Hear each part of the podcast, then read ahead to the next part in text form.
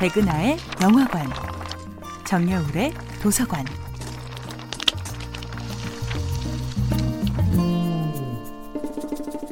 안녕하세요. 여러분들과 쉽고 재미있는 영화 이야기를 나누고 있는 배우연구소 소장 백은하입니다. 이번 주에 만나보고 있는 영화는 피트 닥터 감독, 에이미 포엘러, 빌 헤이더가 목소리를 연기한 이천십오 년도 애니메이션 영화 인사이드 아웃입니다. What is going on inside their head? Well, I know. I know Riley's head. 인사이드 아웃은 열한 살 소녀 라일리의 머릿속 감정센터를 들여다보는 모험 애니메이션인데요. 인간 안에 있는 감정을 의인화한 총 다섯 캐릭터가 등장합니다. I'm sadness. Oh, hello. I, I'm joy. 바로 기쁨, 슬픔, 까칠, 소심, 버럭인데요. 누군가는 그렇게 생각할 거예요. 아니, 이렇게 복잡한 우리의 감정이 고작 다섯 개로 나눠진다고? 제작진 역시 영화의 캐릭터를 구축하면서 과연 인간의 감정이 크게 몇 개로 나누어질 수 있을까? 과학자들의 자문을 구했다고 하죠. 그때 어떤 학자는 크게 세 개 정도라고 말하기도 하고, 어떤 학자는 스물 몇 개로 나누어야 한다고 주장하기도 했죠.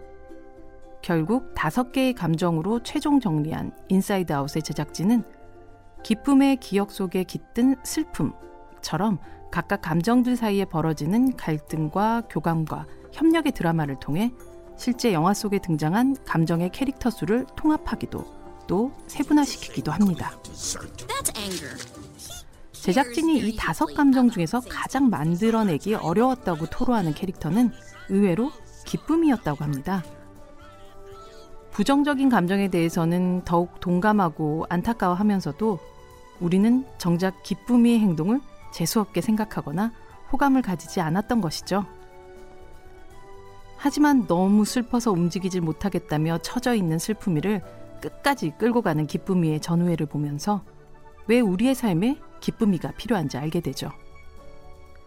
또한 대부분 부정적이라고 간주되던 감정인 슬픔이 만들어낸 눈물의 환기 기능과 진정 효과를 보면서 슬픔이의 존재 이유를 깊숙이 깨닫게 되죠.